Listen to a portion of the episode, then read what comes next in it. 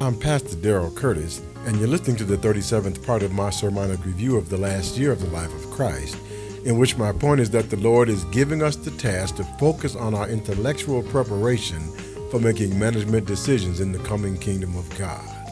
The following is a presentation of the Family Life Baptist Church in Lansing, Michigan.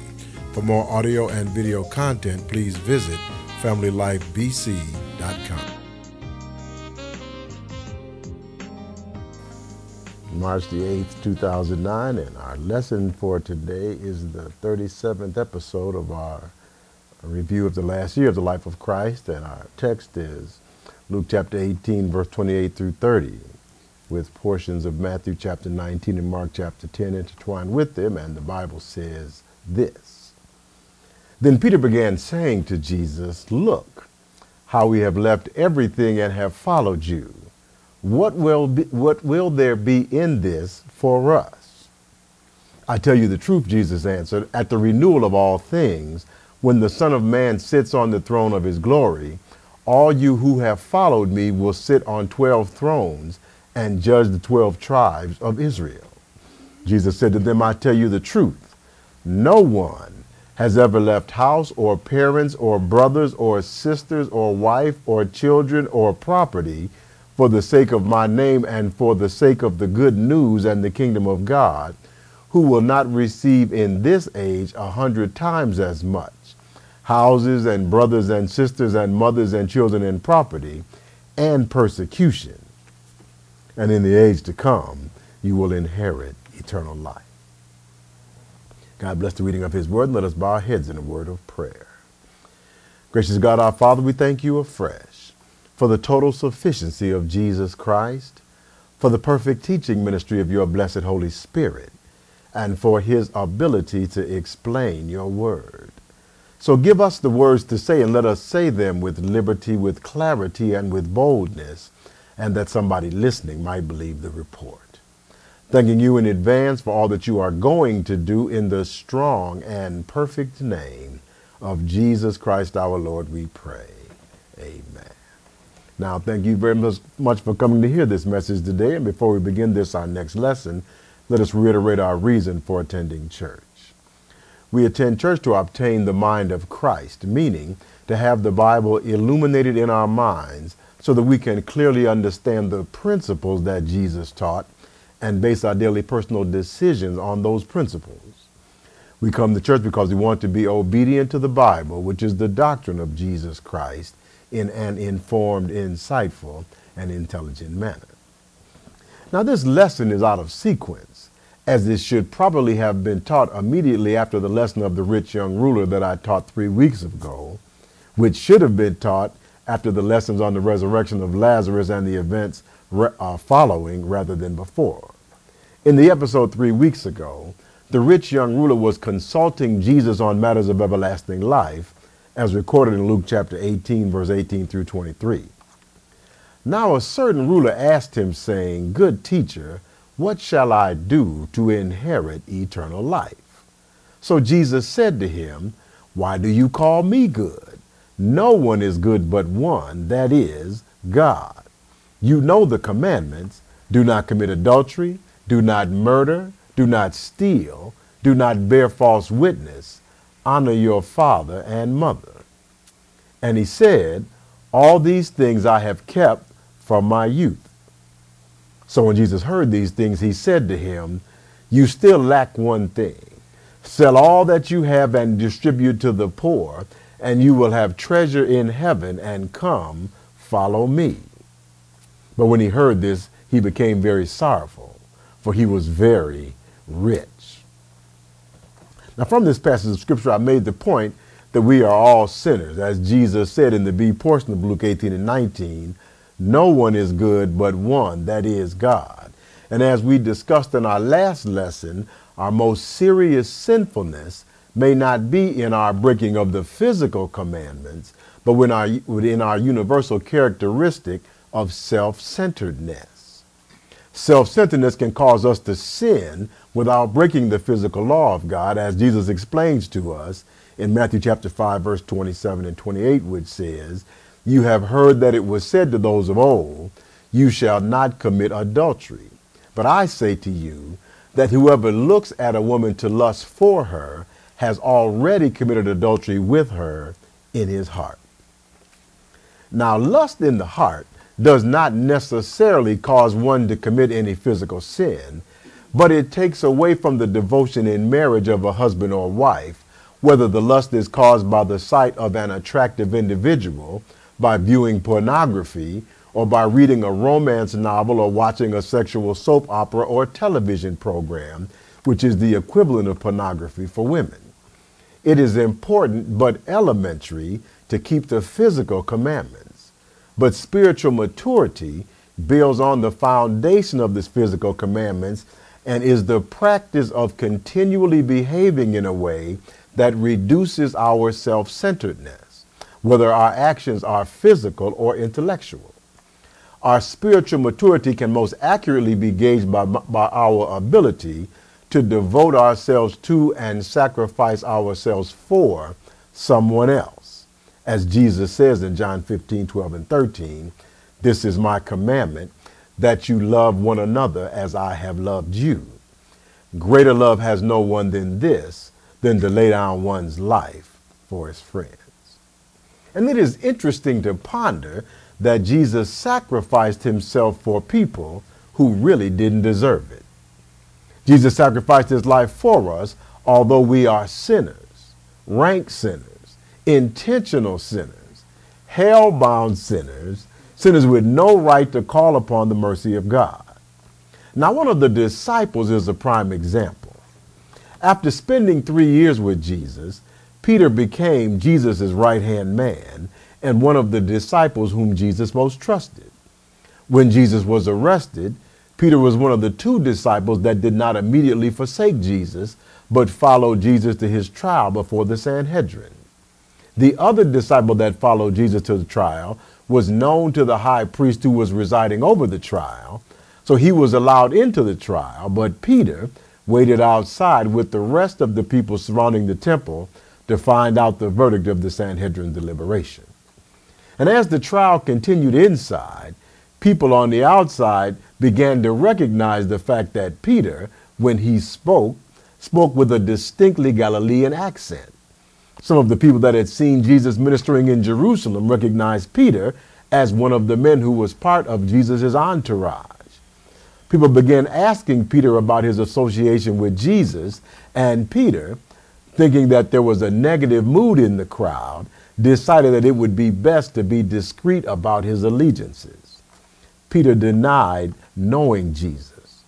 But the people to whom Peter was speaking in the crowd knew that Peter was lying about his association with Jesus, and they became more and more focused on Peter as they continued to question him. The end of the episode of Peter and the crowd is recorded thusly in the book Jesus Christ, the Greatest Life, the Harmony of the Gospels, developed by Jonathan Chaney, combining Matthew 26, Mark uh, 14, Luke 22, and John 18. The Bible says, Then one of the servants of the high priest, a relative of the man whose ear Peter cut off, said, Didn't I see you in the garden with Jesus? The other standing there came close to Peter and said, Certainly you're one of the men with Jesus. You're a Galilean. Your speech betrays you. But Peter denied it again and began to curse and swear. I don't know this fellow you're talking about, he shouted. I don't know what you're saying. And while he was still speaking, a rooster crowed the second time, and the Lord Jesus turned and looked at Peter. Then Peter remembered what the Lord had told him Before the rooster crows, you will deny me three times, and before it crows the second time, you will deny me three times. Peter, you should have been on your guard. Jesus told you that the devil was on your case, and that you were going to deny him. Peter, forewarned is forearmed, and since Jesus told you about the test in advance, you should have been ready. But once Jesus turned and looked at Peter, and Peter remembered that about which Jesus warned him, the Bible records that Peter felt a great deal of remorse, remorse for his faithlessness. In the last verse of this selection, the Bible says, Peter went out and wept uncontrollably with bitter tears. Now, Peter did not deny Jesus to avoid being killed. Peter was actually not being seriously threatened. Peter was a strong Galilean fisherman and was being questioned by women and servants of the high priest, all of whom he probably could have taken in a physical confrontation, whether or not he decided to use the knife that he was carrying with which he gutted fish and cut off ears. Peter was not in any physical danger from the crowd, as the guards had had the chance to arrest him after he cut off the high priest's servant's ear, but they did not do it. But rather than pulling his knife, Peter used profanity on the crowd, thinking that cursing them would be enough to make them leave him alone. But once Peter saw Jesus looking at him, the Bible records that Peter remorsefully went out, which tells me that Peter could have gone out earlier had he wished to do so, leaving the situation around the fire, even if he had admitted that he was a disciple of Jesus. So when the deal came down, Peter, that great minister, Bible author, disciple, and friend of Jesus, lied and denied that he even knew Jesus to a crowd of people who knew otherwise because Peter determined that denying Jesus was a more expedient thing to do at that time.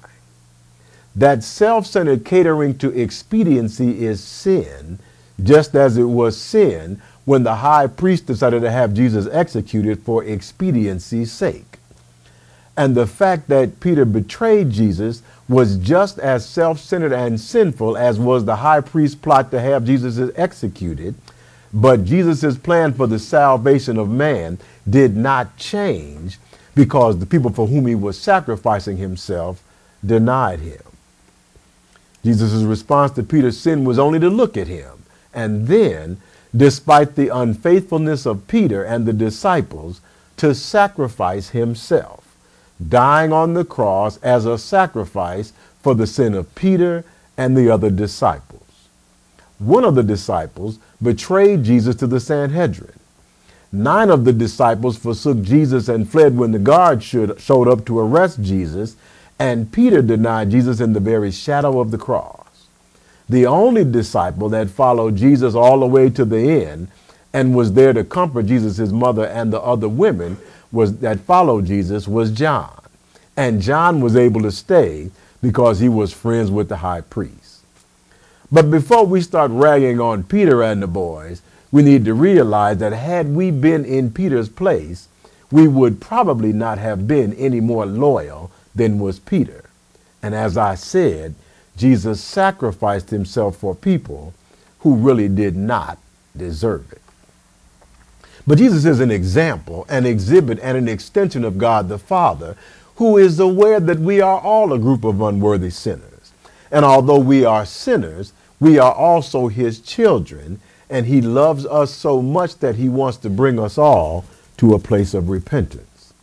John 16 John 3, 16 and 17 tells us, For God so loved the world that he gave his only begotten Son, that whoever believes in him should not perish, but have everlasting life.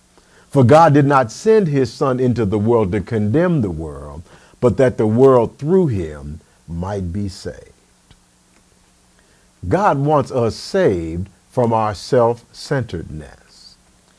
He wants to forgive us and then put us in an environment that will give us the opportunity to develop spiritual maturity so that we can be like Him, to lose our self centeredness and actually develop the type of relationships with one another in which we can share the true and everlasting riches associated with the kingdom of God rather than building up the tawdry temporary kingdom of self.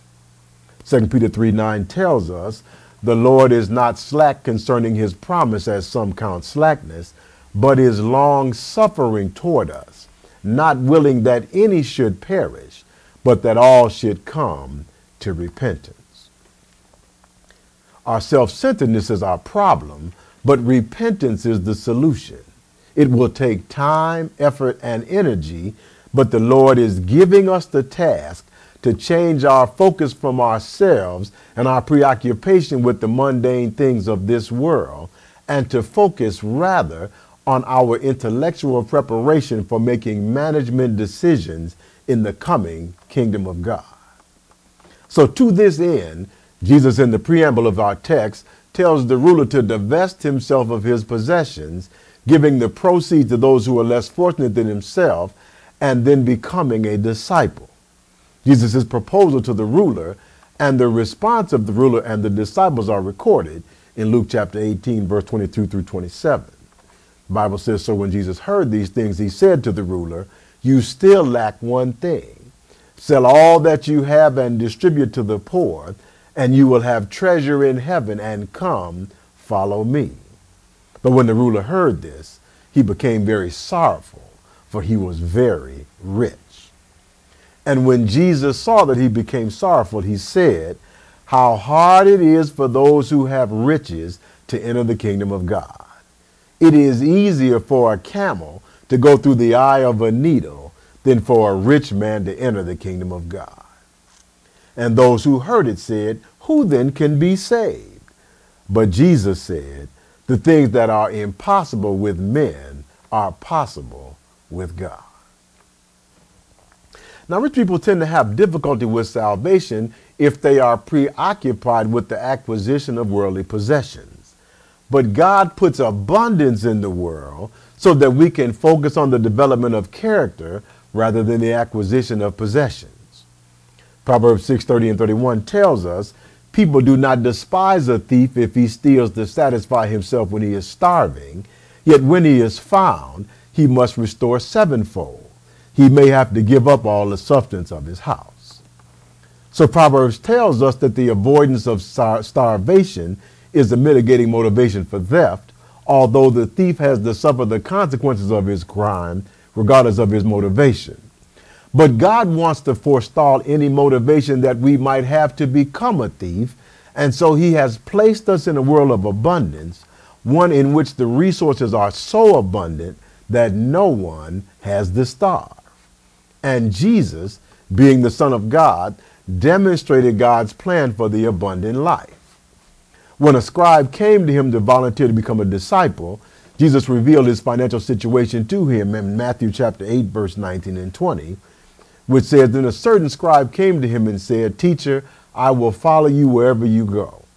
And Jesus said to him, Foxes have holes, and birds of the air have nests, but the Son of Man has nowhere to lay his head. So Jesus did not acquire houses or lands, but lived an ad hoc life, developing resources when he needed them from the abundance that God supplied.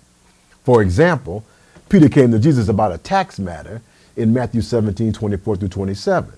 And the Bible says, when they had come to Capernaum, those who received the temple tax came to Peter and said, Does your teacher not pay the temple tax? He said, Yes. And when he had come into the house, Jesus anticipated him, saying, What do you think, Simon? From whom do the kings of the earth take custom or taxes? From their sons or from strangers? Peter said to him, From strangers. Jesus said to him, Then the sons are free. Nevertheless, lest we offend them, go to the sea, cast in a hook, and take the fish that comes up first. And when you have opened its mouth, you will find a piece of money. Take that and give it to them for me and you. So Jesus wants us to not make the acquisition of possessions a primary pursuit in this world of abundance. There is such a thing as enough, and those that want to acquire possessions in sufficient quantities to pass from reasonable to rich need to shift their focus from the acquisition of possessions to the development of character. 1 Timothy chapter 6 verse 6 through 10 tells us, Now godliness with contentment is great gain, for we brought nothing into this world, and it is certain we can carry nothing out. And having food and clothing, with these we shall be content. But those who desire to be rich fall into temptation and a snare, and into many foolish and harmful lusts, which drown men in perdition, in de- destruction and perdition. For the love of money is the root of all kinds of evil, for which some have strayed from the faith in their greediness and pierced themselves through with many sorrows. So our proper pursuit is not the acquisition of riches, but as 1 Timothy 6:11 tells us, "But you, O man of God, flee these things and pursue righteousness, godliness, faith, love, patience, gentleness." The development of these qualities is the antithesis of self-centeredness and is required should we desire to assume a role as a decision maker in the kingdom of God. But this explanation was not in the mind of Peter, who was flabbergasted, as were the rest of the disciples, about Jesus' statement that rich people would have a difficult time being saved. Peter has a difficult time, as do most people, in drawing the line between the prudent storing of resources and ostentatious display.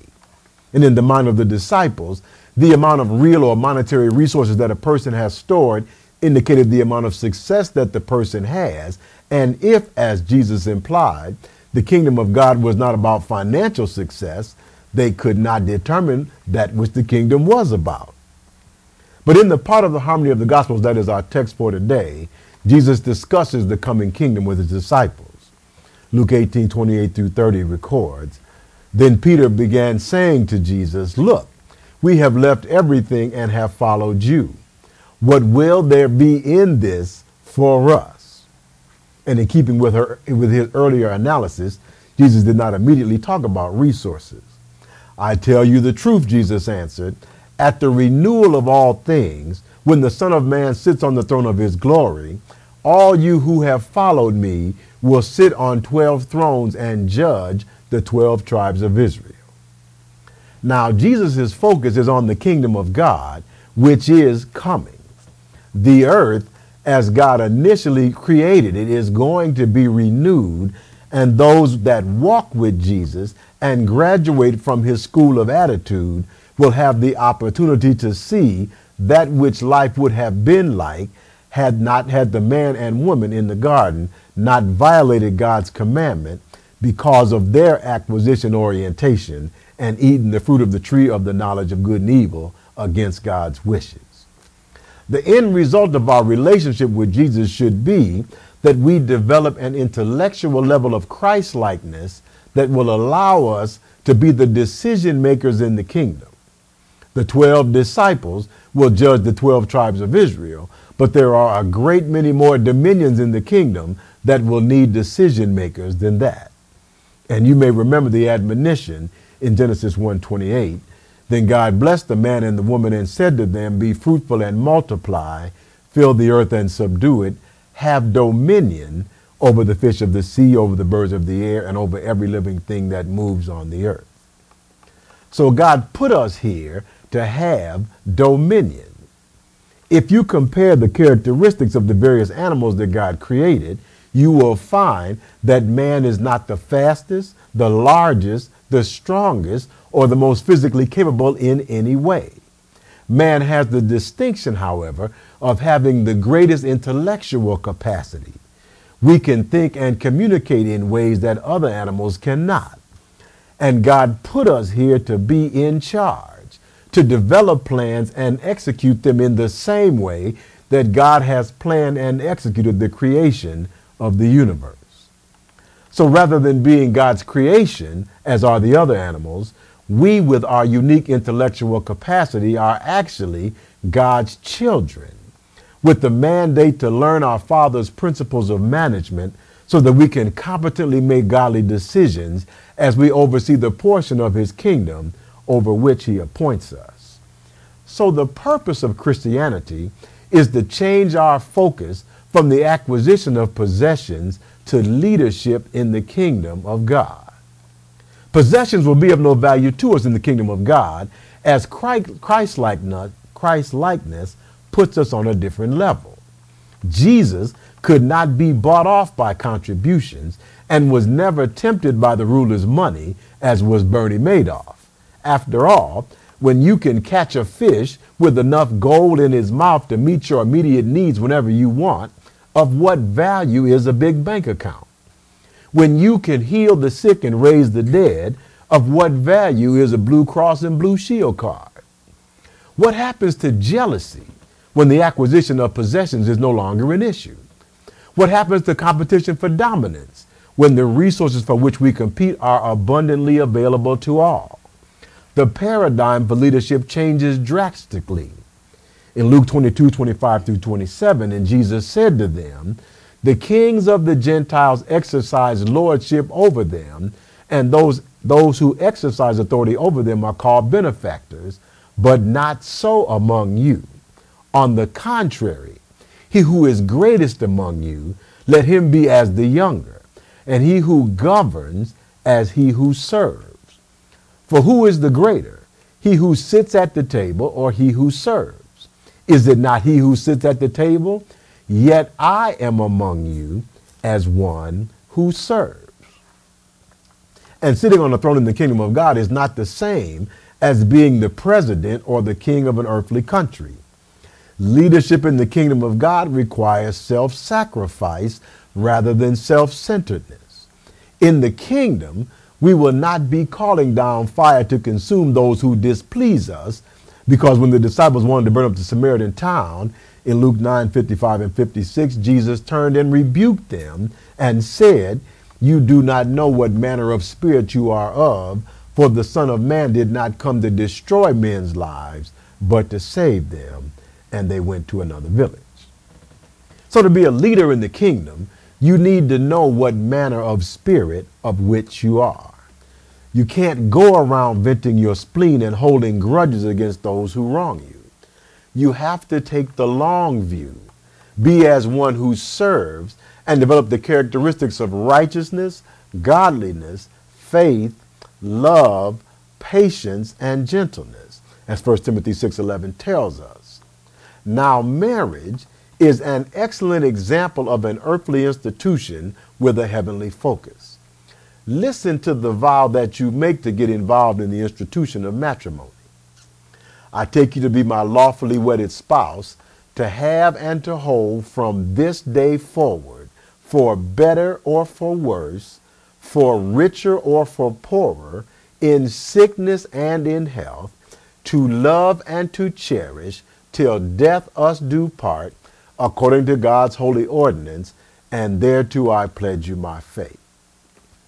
And to fulfill the marital requirements stated in the vows, we need faith, love, patience, and gentleness, as well as righteousness and godliness. So, leadership in the kingdom of God is analogous to having the concern that one would have for a husband or a wife for all the subject under your leadership in the kingdom, which is also why a successful marriage with longevity is an important qualification for leadership during our earthly lives. How we treat the one that we have vowed to love most dearly on earth is an important indicator of how we are going to function in leadership in the kingdom. And God finds this indicator important and chastens us when we do not function properly in our marriages, as he says in Malachi 2 13 through 16. And this is the second thing you do you cover the altar of the Lord with tears, with weeping and crying, so he does not regard the offering any more, nor receive it with goodwill from your hands. Yet you say, For what reason? Because the Lord has been witness between you and the wife of your youth, with whom you have dealt treacherously. Yet she is your companion and your wife by covenant. But did he not make them one, having a remnant of the Spirit? And why one? He seeks godly offspring. Therefore, take heed to your spirit, and let none deal treacherously with the wife of his youth. For the Lord God of Israel says that he hates divorce, for it covers one's garment with violence, says the Lord of hosts. Therefore, take heed to your spirit, that you do not deal treacherously. So, participation and leadership in the kingdom of God is analogous to a familial commitment to a group of people much larger than a nuclear family, which is why at the end of our text for today, Luke 18 29 and 30, Jesus said to them, I tell you the truth, no one has ever left house or parents or brothers or sisters or wife or children or property for the sake of my name and for the sake of the good news and the kingdom of God who will not receive in this age a hundred times as much houses and brothers and sisters and mothers and children and property and persecution, and in the age to come you will inherit eternal life. Leadership in the kingdom requires us to change our focus from being competitive to being a nurturing parent or spouse. We no longer crave the biggest or the best for ourselves, but the best for everyone. Listen as Jesus gives us a parable that describes how we, with the correct perspective, should deal with those with a lesser perspective. Jesus says in Matthew 20, verses 1 through 16, For the kingdom of heaven is like a landowner who went out early in the morning to hire laborers for his vineyard. Now, when he had agreed with the laborers for a denarius a day, he sent them into his vineyard. And he went out about the third hour and saw others standing idle in the marketplace and said to them, You also go into the vineyard, and whatever is right I will give you. So they went. And again he went out about the sixth hour and the ninth hour and did likewise. And about the eleventh hour he went out and found others standing idle and said to them, Why have you been standing here idle all day? They said to him, Because no one hired us. He said to them, you also go into the vineyard, and whatever is right you will receive. So when evening had come, the owner of the vineyard said to his steward, Call the laborers and give them their wages, beginning with the last to the first. And when those who came, those came who were hired about the eleventh hour, they each received a denarius. But when the first came, they supposed that they would receive more and they likewise received the denarius. And when they had received it, they complained against the landowner, saying, These last men have only worked one hour, and you made them equal to us who have borne the burden and the heat of the day. But he answered one of them and said, Friend, I am doing you no wrong. Did you not agree with me for a denarius? Take what is yours and go your way. I wish to give to this last man the same as to you. Is it not lawful for me to do what I wish with my own things? Or is your eye evil because I am good? So the last will be first, and the first last. For many are called, but few chosen. Now, none of us are worthy to go to heaven. All of us must be saved and forgiven by God to get into heaven. And all of us are saved not by our own efforts, but by the sacrifice of Jesus Christ. You, have, you may have been saved when you were a child. I wasn't saved till I was 27 years of age, and the thief on the cross was not saved until he was about to die. But we are all saved. One of us is not more saved than the other, even if one of us was saved longer.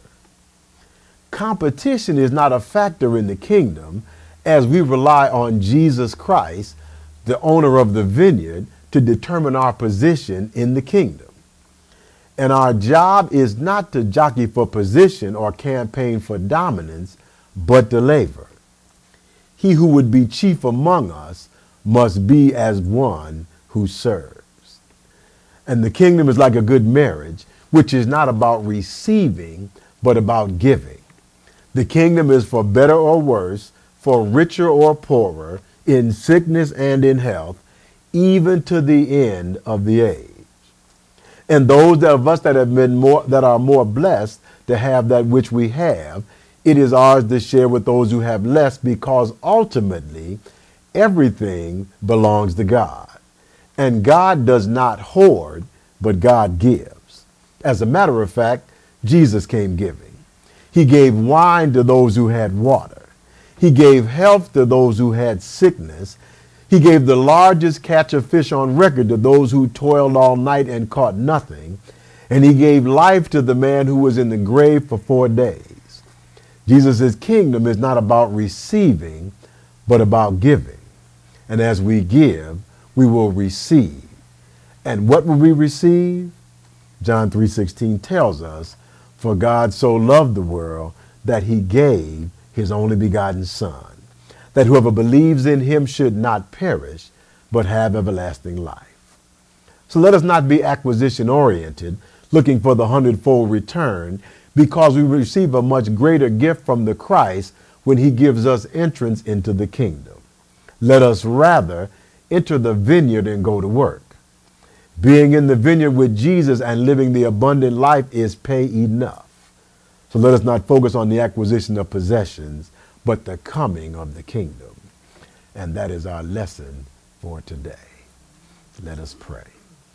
Gracious God, our Father, we thank you this morning for that which you have given us.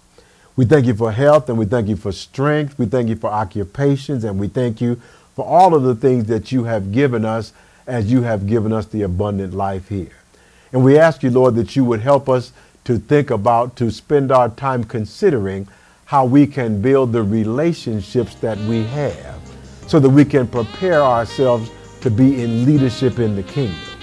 We ask you that you would help our marriages and help our relationships with others so that we can live a life of giving and that we might be able to, when we come, when the time comes for us to enter your kingdom, that you can put us on one of those thrones and we can administer an area for you. And now, Lord, we thank you for all that are in the house today. And we ask you that you would give us traveling mercies as we go down from this place and then bring us back once again at the appointed time. And now, Lord, we thank you for all these things. We thank you for your goodness, for your mercy, and for your grace. And most of all, we thank you for your sacrifice on the cross, for rising from the dead on that Sunday morning. Thank you, Lord. In the wonderful name of Jesus, we pray.